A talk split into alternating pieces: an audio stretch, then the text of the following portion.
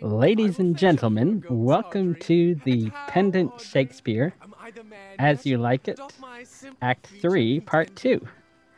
I'm your director, Swen Halverson, and I'm joined my, by my assistant director, George Linfield. Hello. And the dramaturge, or what's your title again, Landon? Dramaturge! I got it right. and yes, I'm here. I'm here. And we're starting here on. It's actually the scene three because it's part two, but uh, this one I directed. And we have Touchstone and Audrey. These two are fun. it's been a while. I don't remember who who plays these people. well, of course, we have uh, Finn MK as Touchstone. And uh, this episode also introduces uh, Zoe von Embler as Audrey. And then the first appearance of Audrey, isn't it? Who do we have as Jaques? Uh, Christopher Gilstrap.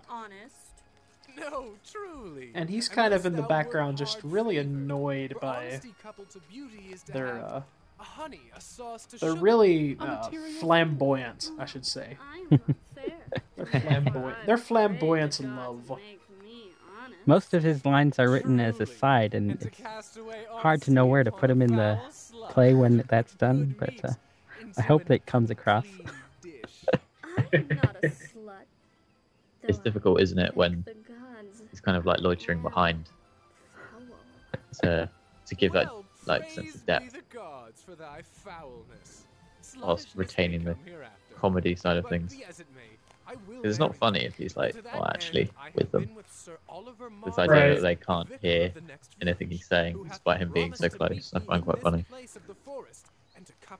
It's one of those things that was specifically designed for the stage. And so when you try and bring it into the audioscape, you have to get creative. Absolutely. Stagger in this attempt. For here we have no temple but the wood.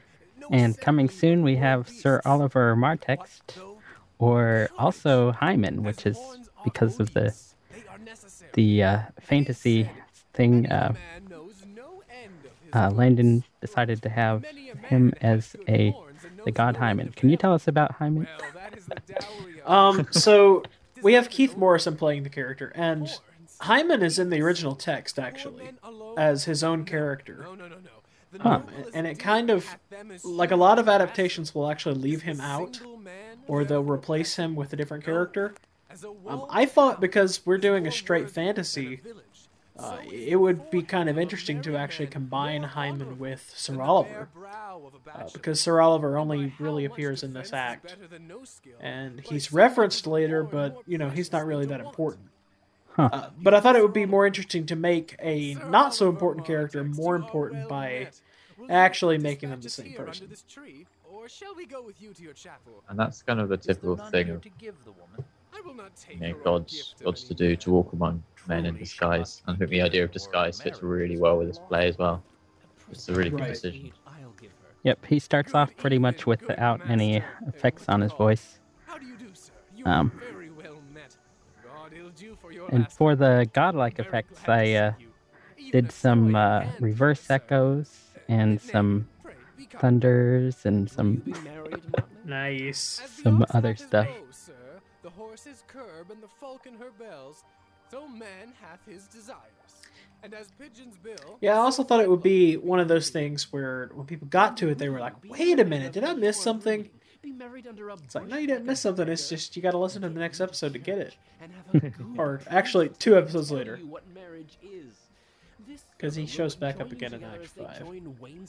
Then one of you will prove to be a shrunk panel and like Yeah, we're about to start working on putting that episode together. not So in the mind, Yep. But I were better to be married. Which will be a good episode. that is a He is not like to sneak marry peek well. into the well married, production I will make a good process for you guys for listening to the leave director's my commentary there. Go thou with me and let me counsel thee. Come, sweet Audrey. We must be married, or we must live in Baudry. I think we're coming up to the kind of transformation, aren't we? Oh, oh, Touchstone had a line up that was aside, so he went in the center for a little bit of the audio field. But, uh, I always find it interesting when Shakespeare gives a character who's, you know, doing their own thing, he gives them an aside, just kind of out of the blue. That happens a little bit in uh, Julius Caesar also. this uh, piece was originally ended a little bit more abruptly, but I added some more reverb on it just to keep it going out longer to fit the scene. Speaking of, of which, all the music in this play is we're using the music of uh, tears do not become a man. But Ah. Stephen O'Brien. yes, Stephen O'Brien. the name left me for a little bit. His The talented Stephen O'Brien. Than Judas's Mary. I really like his work. It's really own good. Children. If faith his hair is of a good color. He's kind of An got a, a really good range was ever the only um, in his work, so it does allow us to kissing is as to kind of stick with one artist and give it a really holy bread. strong He kind of hath bought a cohesive pair sense when of it comes to music. A nun of Winter's sisterhood Definitely. not more And this scene George very eyes of Linfield chastity is in directed. And we you would come have uh, Rosalind and Celia. there is no truth in him. Yes, uh, played by Alexander Elroy and Olivia Steele. I think he is not a pick person or a horse stealer, but for his verity and love, I do think him as concave as a covered goblet or a worm-eaten nut. And Not Olivia is really flexing the yes, uh, the British in, accent there. But I think he is not in. You have heard him swear downright. George, how good is this accent? I didn't even realize she wasn't Besides, British. the oath of a lover is stronger than Yeah, the if you listen a to the Nice. last play, We are both the of I don't false thi- think she has one in that one. ends here in the forest on the Duke, your father. But She was- solid. I met the Duke Um, yesterday and had much question with him. He asked me of what parentage I was. I told him of a Yeah, that was one man. reason we cast her for the role go. is because she did the But accent so what well. talk we of fathers when there is such a man as Orlando? Oh, that's It, uh, a it matched. brave man. It, brave it'd be interesting verses, to me quotes what's kind of words, the opinion of British breaks versus bravely. versus American. Quite traverse Shakespeare. Because obviously you guys have done a couple more of these than, uh, horse, than I have. one side breaks like be a interesting. noble Like, what, when do you choose to go with the British accent or a- an American accent, or you know, other kind of Mistress countries, master, like European, different European accents. after the Decision process there.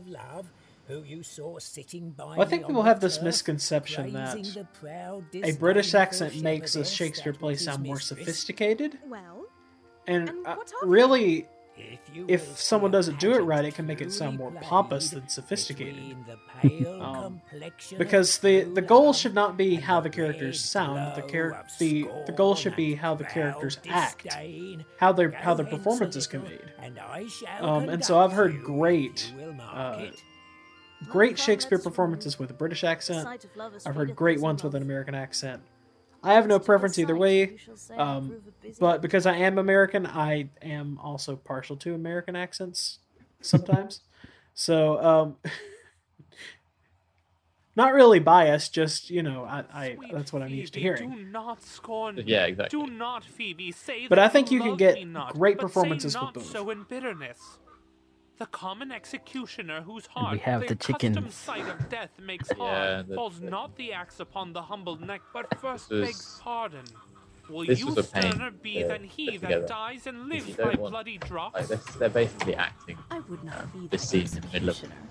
and you don't really want like the chickens to overpower what they're saying. Although in reality, we were being entirely realist, um, it would be a lot more chicken eyes noises. that are the frailest and softest things, who shut their But yeah, going going back to the point on accents, um, tyrants, I think that's butchers, murderers. it's an interesting one because obviously Now kind of frown on me with all contemporary cinema heart. casts like the, if mine eyes the British rule, accent's like a classic kind of uh, evil villain voice Why now fall down? Or in like Right. contemporary American cinema. Oh, So I just wanted, I was just interested in kind of what Lie not to what your thoughts were on that. I, per- I personally think, hath made think it's a really Scratch like too much of a of an issue when it comes to Shakespeare spar of it. because it upon words almost transcend, and Yeah. in pressure thy especially in a play like this. just set But now it's another world. eyes, which I have Right, yeah, I mean, you can do you can do Shakespeare with any accent, and it's going to come across well as long as the performance is awesome. Absolutely. Oh, dear Phoebe, It really doesn't have anything ever, to do with the accent in my near, book. You meet in some fresh cheek the And we are lucky to have Then uh, a shall really strong cast invisible that for this keen for arrows this play. make. But till Definitely. that time, come So- near me. Um, when that time comes, in this scene, locks. scene we're in scene five now. As till that time We've shall got not. Sylvius, Phoebe, um, Corin, and then And why, obviously I Rosalind and Celia. Who might be your Also And, uh, debating on love. Insult, exalt, and all at once over the wretched. What? They Um, have no beauty. Laura E. Rich Creek, my uh, excuse me, no Laura E. Rich Creek candle may go dark to uh, plays Phoebe here. Uh, we have Matt proud Chimberly as your duties? Sylvius and uh, Alan means Wayman as Corin. Why do you look on me? I see no more in you than in the ordinary of nature's cell work. And that's our Oh, cast. I think everyone's been introduced already. Yeah, I was going to say. Did you introduce very proud Corn? Misters hope not after. Uh, yes. Tis not your inky brows, your black silk at this hair, point, your every character. bugle eyeballs, nor your cheek of cream that can entail my spirits to your worship. You, foolish shepherd, wherefore do you follow her? Like foggy south puffing with wind and rain. You are a thousand times a properer man than she a woman. So the chickens, um, such fools as you, kind of what I had in mind with ill-favoured putting the chickens in the script not her glass, but you was that flatters her. it reminded me a little bit of Lord of the Rings, more proper than any of her where in the. Shire they've got all those chickens and stuff running around. Yeah. On your knees and and, and so I was a little mindful of that when I put it in love. there. For I must tell you, friendly, in your ear, Of course, they're in a forest, sell when so you are not Yeah, it brings own everything back down to earth as well. Cry the man mercy, love him. Uh, Take his offer. Foul is most foul. like you wouldn't found to be a expect these kind of So conversations to happen in a shepherd. In, well. within a flock of Pigeon, chickens I pray thee. in a chicken pen. Chide a year together. I had rather hear you chide than this man woo. He's fallen in love with your foulness, and she'll fall in love with my anger. If it Of course, I think because I live in the American South, also with bitter and I'm used to this stuff being look you so everywhere in my world. For no ill Uh, will. I that it's easier to understand. Like, you, do not fall okay, I love can see how someone might do that. I am falser Would than see how that might work in a fantasy setting. Besides, I like you not.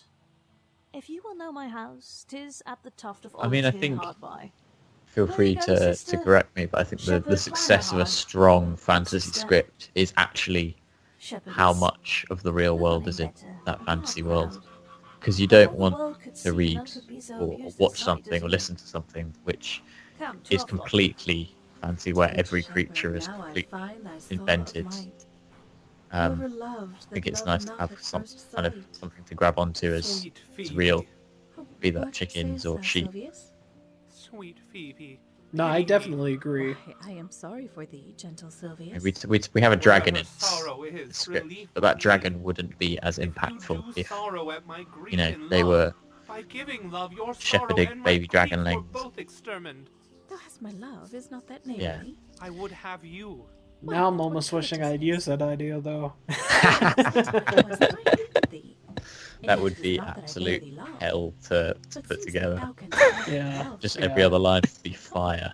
which erst was irksome to me, I will endure, and It'd be like those li- weird little, But do not like, look for full dragon donkey hybrid things from Shrek. Yeah, So That was what jumped to so my head as well. is my love, and I in such a poverty of grace, There you go, think it a folks. You've got Shrek and Shakespeare at the same to the time.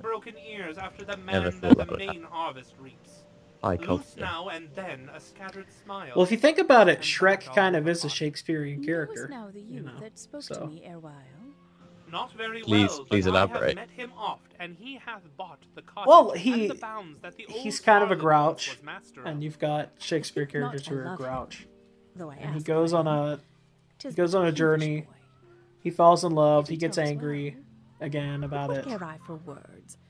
And then he he has a happily ever after. And probably the happily ever after part is the most unrealistic uh, thing in Not terms of comparing Shrek to a Shakespeare character. he's Absolutely. pride becomes him. There are very few happily ever afters in Shakespeare. The best thing in is. But other than that, I mean, yeah, And faster than Shrek kind of has a Shakespearean character should arc to him. He is not very tall. For his I think years you can tall. definitely place Donkey as a fool His legs as well. so so. Oh yeah. Yet as well.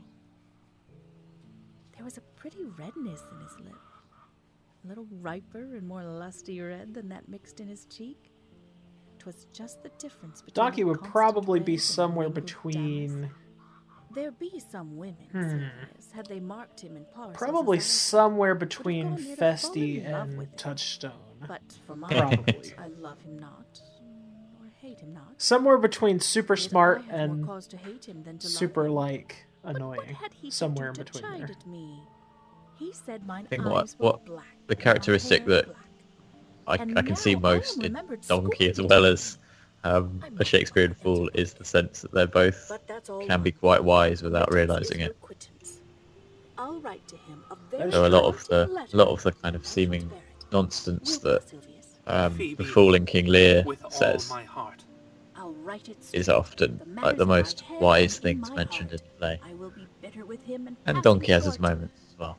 Me, He does. Never thought I'd have that discussion, but it's an interesting comparison. On the Shakespeare commentaries, anything is possible. Shakespeare, also known as the Wild Bill Variety And I decided to use a little As bit you like more it. jaunty Act three, music for the credits part on two. this one. I like this. This is talents catchy. Alexandra Elroy as Rosalind, Theme tune. Finn M.K. as Touchstone, Laura E. Richcreek as Phoebe, Olivia Steele as Celia, And of Matt course, we have uh, Brian Reed Sylvius, Zoe Von Embler as Audrey, reading our credits. Christopher Gilstrap Got as the Jaques, like excellent Keith credit Morrison reading voice. as Sir Oliver Martext slash Hymen. That must be a boring job. He Wake is very good. Corin. Written by William Shakespeare. Or frustrating, all those names. Bell. Directed by Swen. I imagine all those names are frustrating George after a while. Music by Stephen O'Brien. I don't know. I kind of think it would be fun. stephen-o'brien.net. But then again, I, by I Pendant liked directing Shakespeare, This so production is copyright 2017. Pendant I'm just that kind of Productions. person. Well, For more information, visit we'll see you all next time, everyone. Thanks for listening. Bye. Peace.